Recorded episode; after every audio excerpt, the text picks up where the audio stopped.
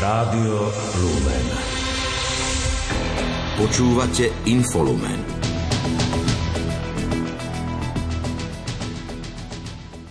Dnes slávime nedeľu Božieho slova. Pozýva k nej aj predseda konferencie biskupov Slovenska Bernard Bober. Štátna volebná komisia potvrdila neplatnosť referenda. Účasť bola cez 27%. Poľsko poskytne pomoc Ukrajine aj bez súhlasu Nemecka.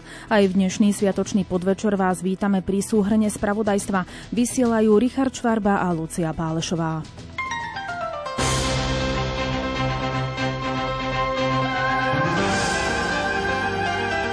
Cirkvi. Dnes slávime nedeľu Božieho slova. Pozýva k nej aj predseda konferencie biskupov Slovenska, košický arcibiskup metropolita Bernard Bober. Tretia nedeľa v cezročnom období sa ako nedeľa Božieho slova slávi podľa apoštolského listu pápeža Františka a periút Ilis z 30. septembra 2019. Je to deň oslavy štúdia šírenia Božieho slova. Viac povie Pavol Jurčaga. Táto nedela sa slávi v čase prebiehajúcej synody o kráčajúcej cirkvi a v čase týždňa modlitieb za jednotu kresťanov. Motom je úrivok z 1. Jánovho listu. Čo sme videli a počuli, zvestujeme aj vám. Slovo má rímskokatolický kňaz Jozef Jurko. Nedela Božieho slova je príležitosťou na to, aby sme si doma otvorili sväté písmo a čítali si ho. Aj na smartfóne, či počítači, mobile, možno čítať sväté písmo a prijať Božie slovo do srdca, aby aj ono prinášalo prinášalo ovocie v duchu svetom ako Boží syn v lone Pany Márie. Predseda konferencie biskupov Slovenska košický arcibiskup metropolita Bernard Bober pozval veriacich, aby sa zapojili do nedele Božieho slova. Bratia a sestry, v mnohých domácnostiach máte zakúpené alebo darované sväté písmo. Nedovolme, aby zapadlo prachom, ale zošúchajme ho od toho, že ho často čítame. Nedela Božieho slova je pre nás príležitosťou ešte viac si uvedomiť krásu a prehlbiť našu blízko so Svetým písmom. Vigílnu svetú omšu dnešnej nedele sme včera vysielali z Baziliky svätého Kríža v Kežmarku. Celebrovali ju František Trstenský, biblista a farár dekan v tejto farnosti. K nedeli Božieho slova povedal aj tieto slová. Začíname sláviť tretiu cezročnú nedelu nedelu, keď si chceme ešte viac upriamiť našu pozornosť na pánovo slovo, na dôležitosť svätého písma v našom živote. Toto nech je aj posolstvo tejto nedele, tohto Božieho slova pre nás. Nasledujme, milí bratia a sestry, Ježiša Krista. Katolícke biblické dielo na Slovensku prinieslo na svojej web stránke viaceré podnety k sláveniu tejto nedele.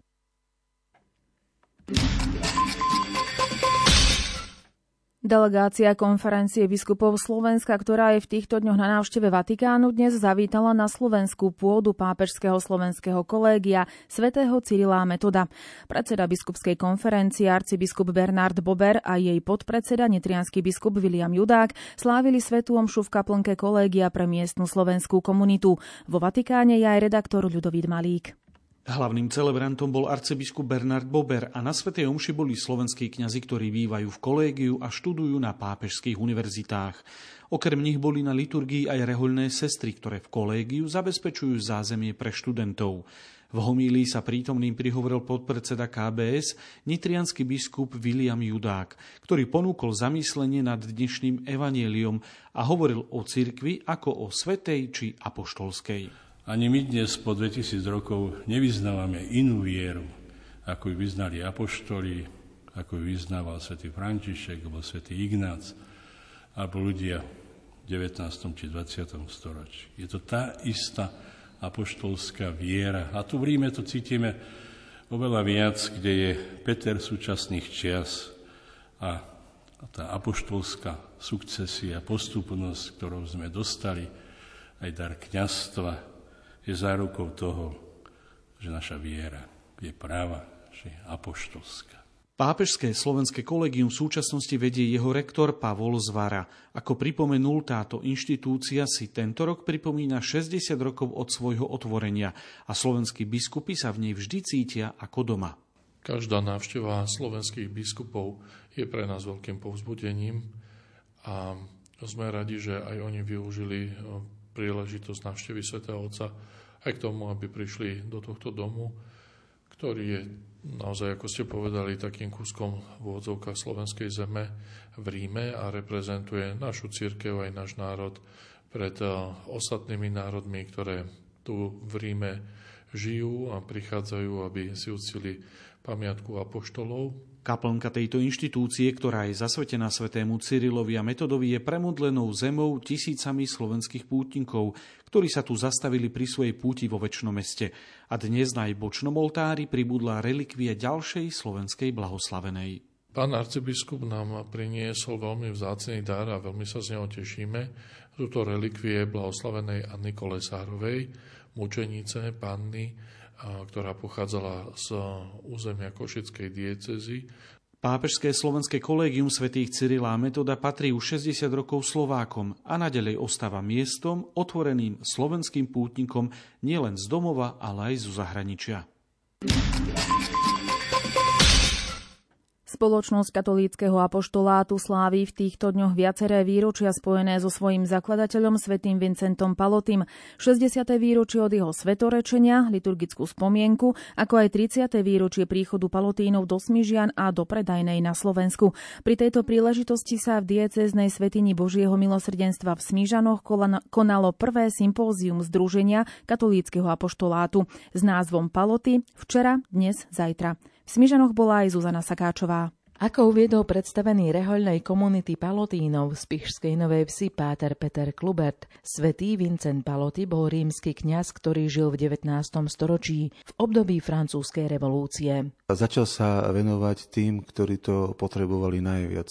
Boli to zranení vojaci. Samozrejme, že revolúcia priniesla so sebou aj morálne škody, a teda začal sa venovať aj zanedbanej mládeži, chorým v nemocniciach, alebo aj tým, ktorí ho o to požiadali. S časom si začal budovať dosť veľkú renómu dobrého spovedníka, dokonca má aj prívlastok väzeň spovednice. V roku 1935 schválil pápež Palotimu laické združenie, ktoré dnes poznáme pod názvom Združenie katolíckého apoštolátu. Paloty v ňom združoval každého, kto mohol pomôcť pri šírení evanielia. Na Slovensku vzniklo Združenie katolíckého apoštolátu v roku 2013 a jeho predsedom pre Slovensko a Českú republiku je Tomáš Rusňák. Svetý Vincent veľmi silno prežíval myšlienku, že každý pokrstený kresťan je zodpovedný za to, ako vyzerá cirkev. Čiže vlastne on sa snažil združovať ľudí, ich formovať v prvom rade a následne ich pozbudzovať do tých konkrétnych činov, skutkov milosrdenstva praktických. Hlavným celebrantom slávnostnej svetej omše v Smižanoch bol biskup Jozef Haľko. Prítomných upozornil, že pán Ježiš s nami ráta 24 hodín denne, 7 dní v týždni. V každom prostredí, v každej situácii, v každej spoločnosti alebo spoločenstve, v ktorom sa nachádzame, nezabúdame na to, že sme online s Bohom, že tým, že sme pokrstení, tak ten lúč Ducha Svetého nás vlastne vedie kdekoľvek sa nachádzame a z toho potom vyplýva aj to, že by sme aj v tej najprofánejšej situácii mali vyžarovať lásku, ktorú sme dostali od pána Ježiša. Pomocný biskup Košickej arcidiecézy Marek Forgáč dnes počas slávnostnej svetej omše požehnal nový orgán v kostole na nebovzatia Panny Márie v Hatalove. V tejto filiálke farnosti Žbince žije približne 800 obyvateľov, z toho je približne 500 rímskokatolíkov. Dnes si v Hatalove súčasne pripomenuli aj 50. výročie požehnania samotného kostola. Ďalšie informácie má Mária Čigášová.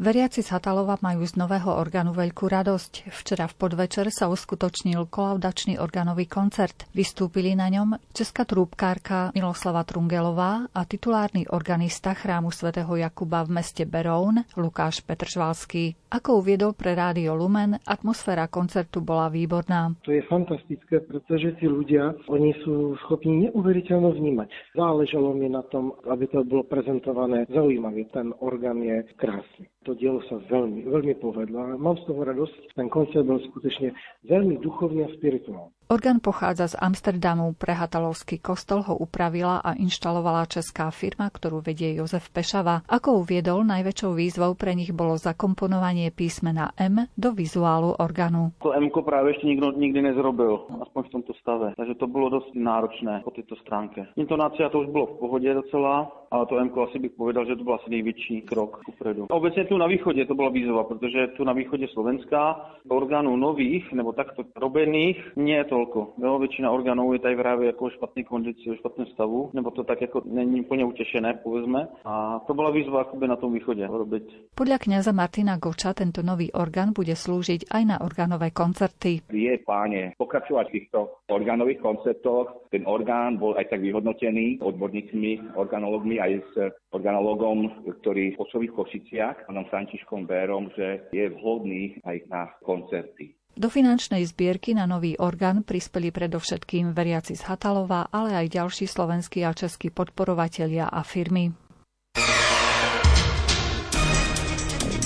Domáce spravodajstvo.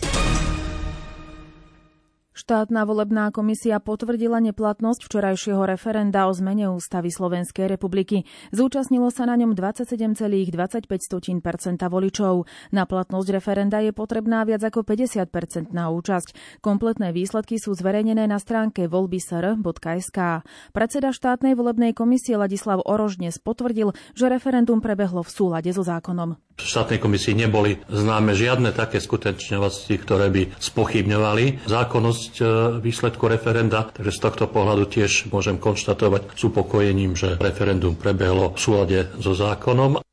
Poukázal tiež na to, že aj v tomto referende bola kľúčovou skupina ľudí, ktorí svoj postoj vyjadrili neúčasťou.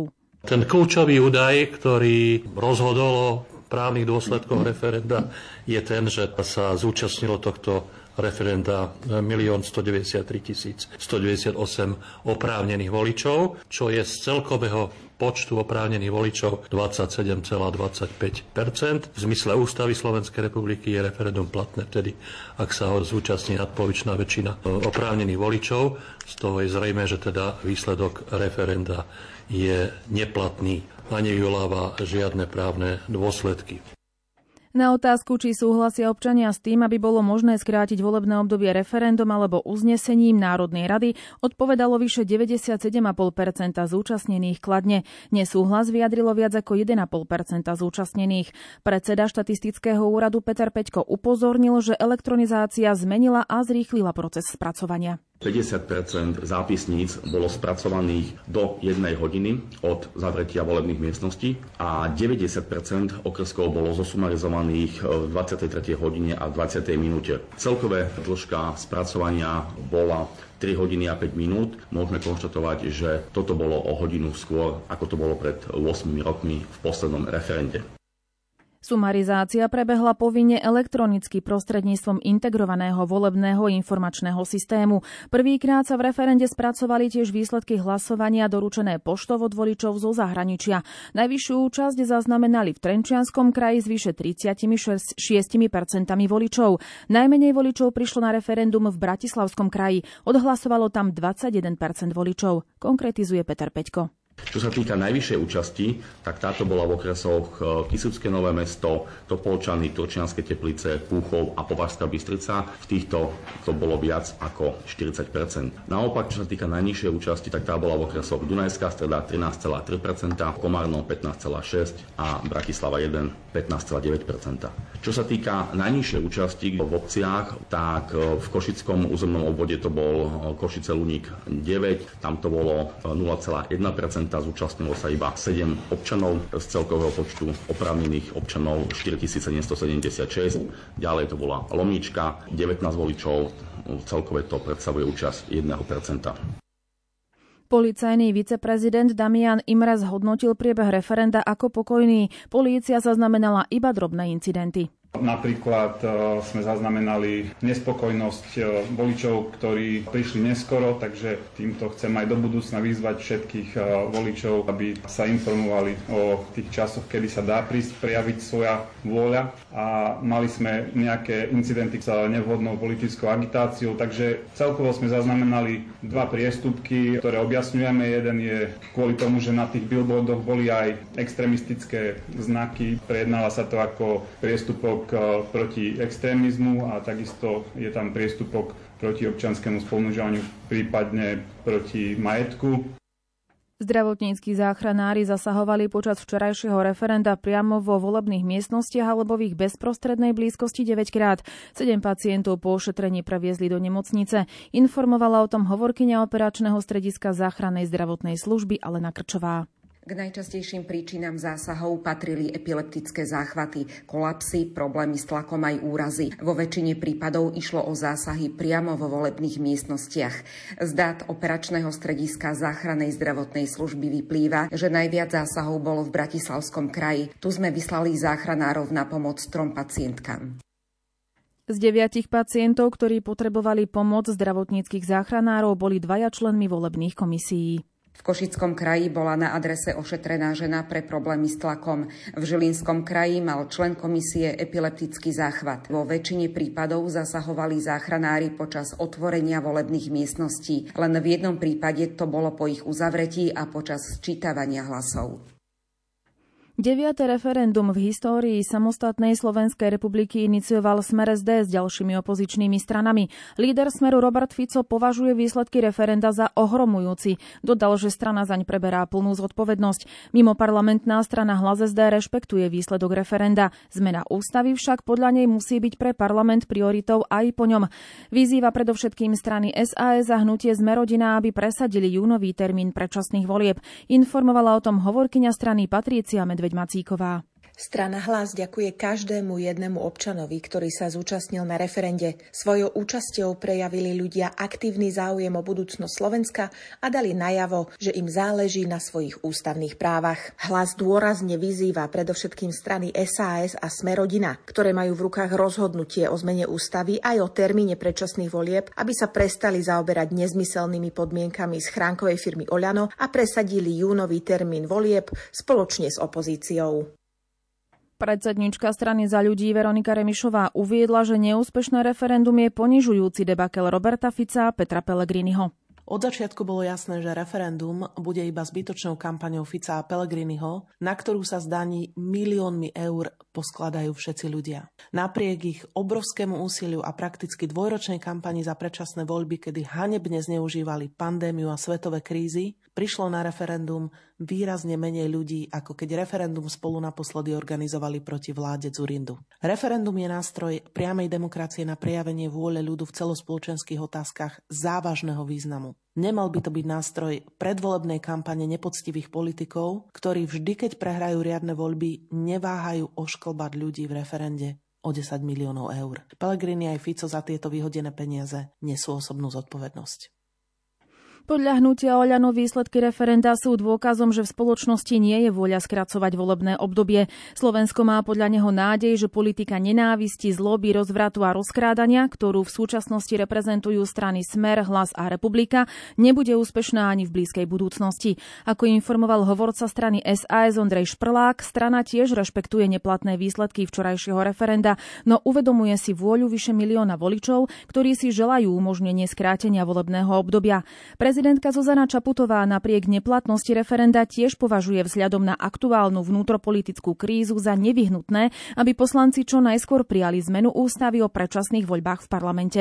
Bývalé koaličné strany sa zatiaľ zhodujú na tom, aby sa volebné obdobie mohlo skrátiť uznesením Národnej rady. Zhoda je predbežne tiež na septembrovom termíne volieb. Predbežná dohoda je aj na zmene legislatívy tak, aby na zmenu volebného systému bola potrebná ústavná väčšina. Rokovania majú pokračovať dnes večer. Dočasne poverený premiér Eduard Heger to uviedol v dnešnej diskusnej relácii Teatry v politike.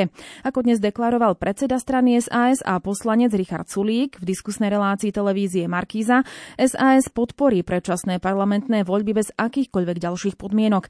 Predseda parlamentu a hnutia Zmerodina Boris Kolár potvrdil ochotu pristúpiť na kompromis so septembrovým termínom volieb, hoci preferuje maj alebo jún. Predsedníčka strany za ľudí Veronika Remišová si vie predstaviť, že strana za istých podmienok podporí zmenu ústavy k predčasným voľbám. Vyplýva to z jej vyjadrení v dnešnej diskusnej relácii RTVS o 5 minút 12. Podpredseda parlamentu Juraj Blanár si myslí, že bývalá koalícia nebude schopná novelu prijať. Krátko z domova. Poslanci Národnej rady zasadnú do lavíc opäť v útorok 24. januára. Pokračovať majú v mimoriadnej schôdzi, ktorá sa začala ešte v decembri. Rozhodnúť by sa na nej malo o novele ústavy v súvislosti so skrátením volebného obdobia parlamentu. Generálny prokurátor Maroš Žilinka odmieta zaťahovanie prokuratúry do politického boja. Reagoval tak na kritiku povereného predsedu vlády Eduarda Hegera za nadužívanie paragrafu 363 trestného poriadku. Ako Maroš Žilinka uviedol v reakcii na sociálnej sieti, použitím paragrafu 363 nikdy nikomu nepomáhal zbaviť sa obvinenia a už vôbec nie preto, že ide o vplyvnú osobu. Situácia s výpadkami energeti- elektrickej energie sa na strednom Slovensku v uplynulých hodinách zlepšila. Kým dnes ráno bolo bez prúdu približne 2000 odberných miest, do poludnia sa ich počet podarilo znížiť na necelých 600. Ako informoval špecialista externej komunikácie spoločnosti Stredoslovenská distribučná Miroslav Gejdoš, bez prúdu ešte zostávajú niektoré obce na pomedzi okresov Detva a Brezno. Úrad komisára pre osoby so zdravotným postihnutím by ponovom mohol vykonávať cielené monitorovacie návštevy miest, kde sa nachádzajú osoby obezené na osobnej slobode. A to aj v záujme predchádzania mučenia iného krutého, neľudského alebo ponižujúceho zaobchádzania či trestania.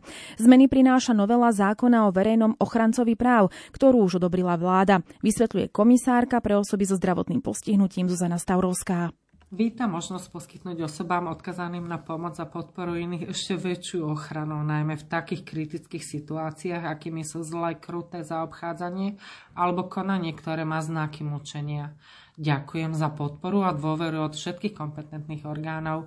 Ďakujem Ministerstvu spravodlivosti, vláde Slovenskej republiky, ale aj poslancom Národnej rady Slovenskej republiky, že túto novelu zákonov schvália.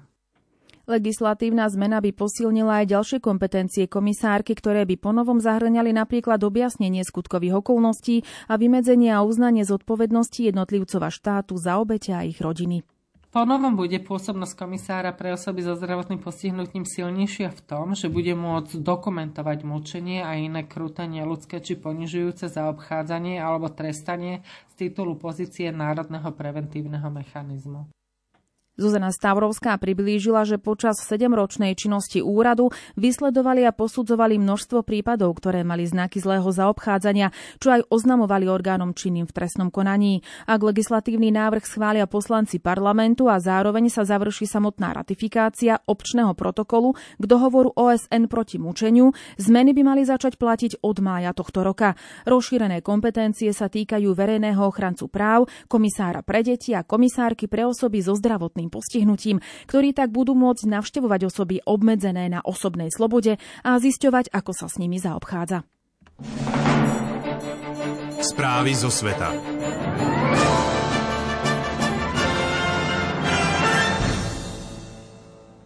Ak Nemecko nebude súhlasiť s dodávkami tankov Leopard 2 Kievu, Poľsko vytvorí menšiu koalíciu krajín ochotných poslať na Ukrajinu tanky a ďalšie vojenské vybavenie. Vyhlásil to dnes poľský premiér Mateusz Moraviecky. Bližšie informuje Julia Kavecká.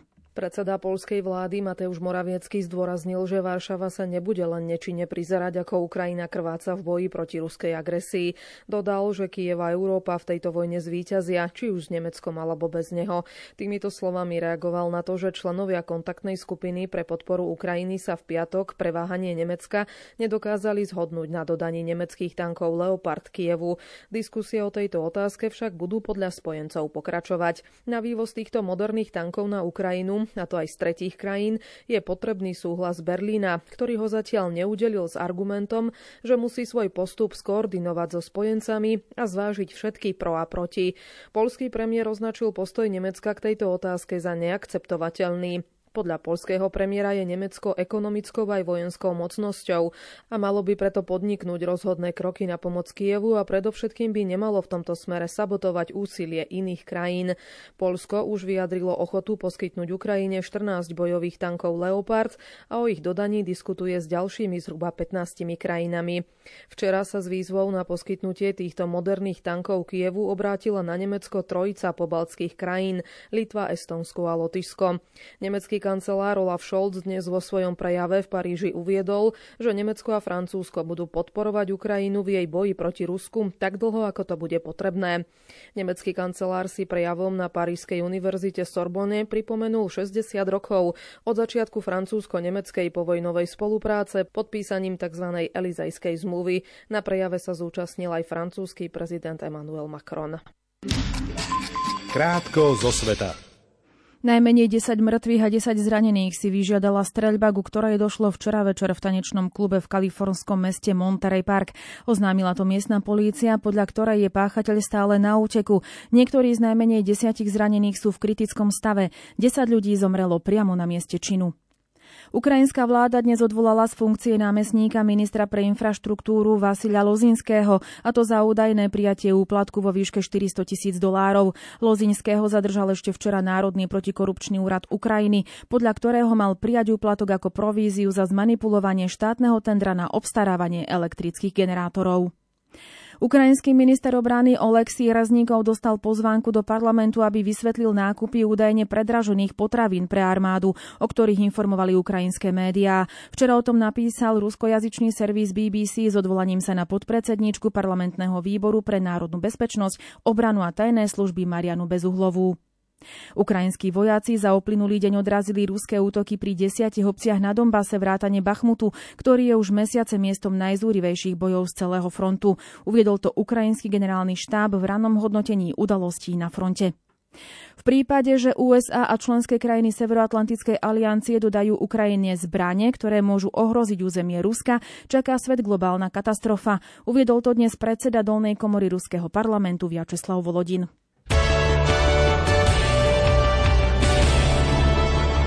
Šport Rádia Lumen. Slovenské biatlonistky Paulína Bátovská Fialková, Mária Remeňová, Ivona Fialková Zuzana Remeňová obsadili v dnešných pretekoch Svetového pohára v talianskej Antarzal v 14. miesto v štafete na 4x6 km. Zvíťazili francúzsky pred Švédkami a Nemkami. Boli to záverečné štafetové preteky pred majstrovstvami sveta v Oberhofe. Norská lyžiarka Ranlin Mo- Monvikelová zvíťazila v dnešnom Super G prebiehajúcej sezóny Svetového pohára v talianskej Cortine d'Ampezzo. Pred Rakušankou Cornéliou Hüterovou mala v cieli náskok 30 stotín sekundy a pódium doplnila domáca lyžiarka Marta Basinová. Movikelová sa tak, stala, sa tak dostala do vedenia celkového poradia v disciplíne. O priebežné vedenie prišla Talianka Federika Brignoneová, ktorá obsadila až 11. miesto s mankom 84 stotín sekundy. Momentálne figuruje na treťom mieste za švajčiarkou Larou Gutovou Berami Antoniovou, ktorá bola v Kortine štvrtá a pódium jej ušlo len o 300 sekundy. Líderka celkového poradia američanka Mikaela Šifrinová skončila 7.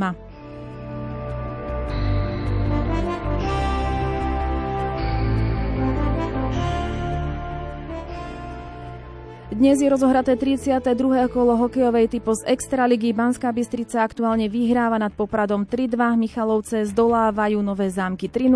Prešov prehráva so zvolenom 2-3 a Slovan Bratislava e, prehráva s Liptovským Mikulášom 0-1. O 18. sa rozohrajú zápasy Dukla Trenčín proti Nitre a Spišská Nová Ves vykorčuluje proti Košiciam.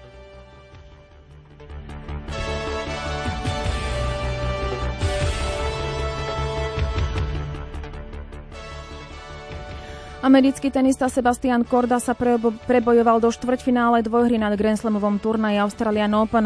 Syn bývalého melbourneského šampióna Petra Kordu zdolal v 8 finále v pozícii nasadenej 29 desiatku Pavúka Poliaka Huberta Hurkača po pecetovej bitke 3-6, 6-3, 6-2, 1-6 a 7-6. Austrálsky cyklista Jay Vine z týmu sa stal celkovým víťazom Tour Down Under. V športe 5. etapy domácich pretekov nestačil na víťazného Simona Jayca.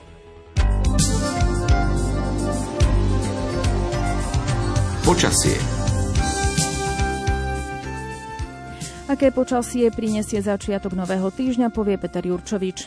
Rátame s tým, že aj ten teplý front viac menej už bude preč, ale stále prílev teplého vzduchu by mal ešte pokračovať. V noci to ani nezbadáme. V noci, keď bude málo oblačnosti a už aj snehová pokrývka, aj vietor slabší, v horských dolinách to môže ísť až na minus 10 stupňov. A na juhu asi tak od 0 do minus 4 stupňov. Sem tam možno aj tesne nad 0 by to mohlo byť. No a vietor tiež samozrejme by mal stále pofúkovať viac menej severný, tak 10, 20, 30 km za hodinu. Takže ono tie snehové jazyky sem tam sa ešte tvoriť asi budú.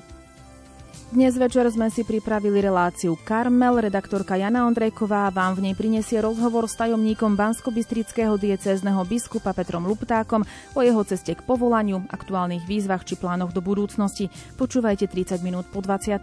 Príjemné chvíle strávené pri počúvaní ďalšieho programu Rádia Lumen a úspešný štart do nového týždňa vám želajú od techniky Richard Čvarba a od mikrofónu Lucia Pálešová.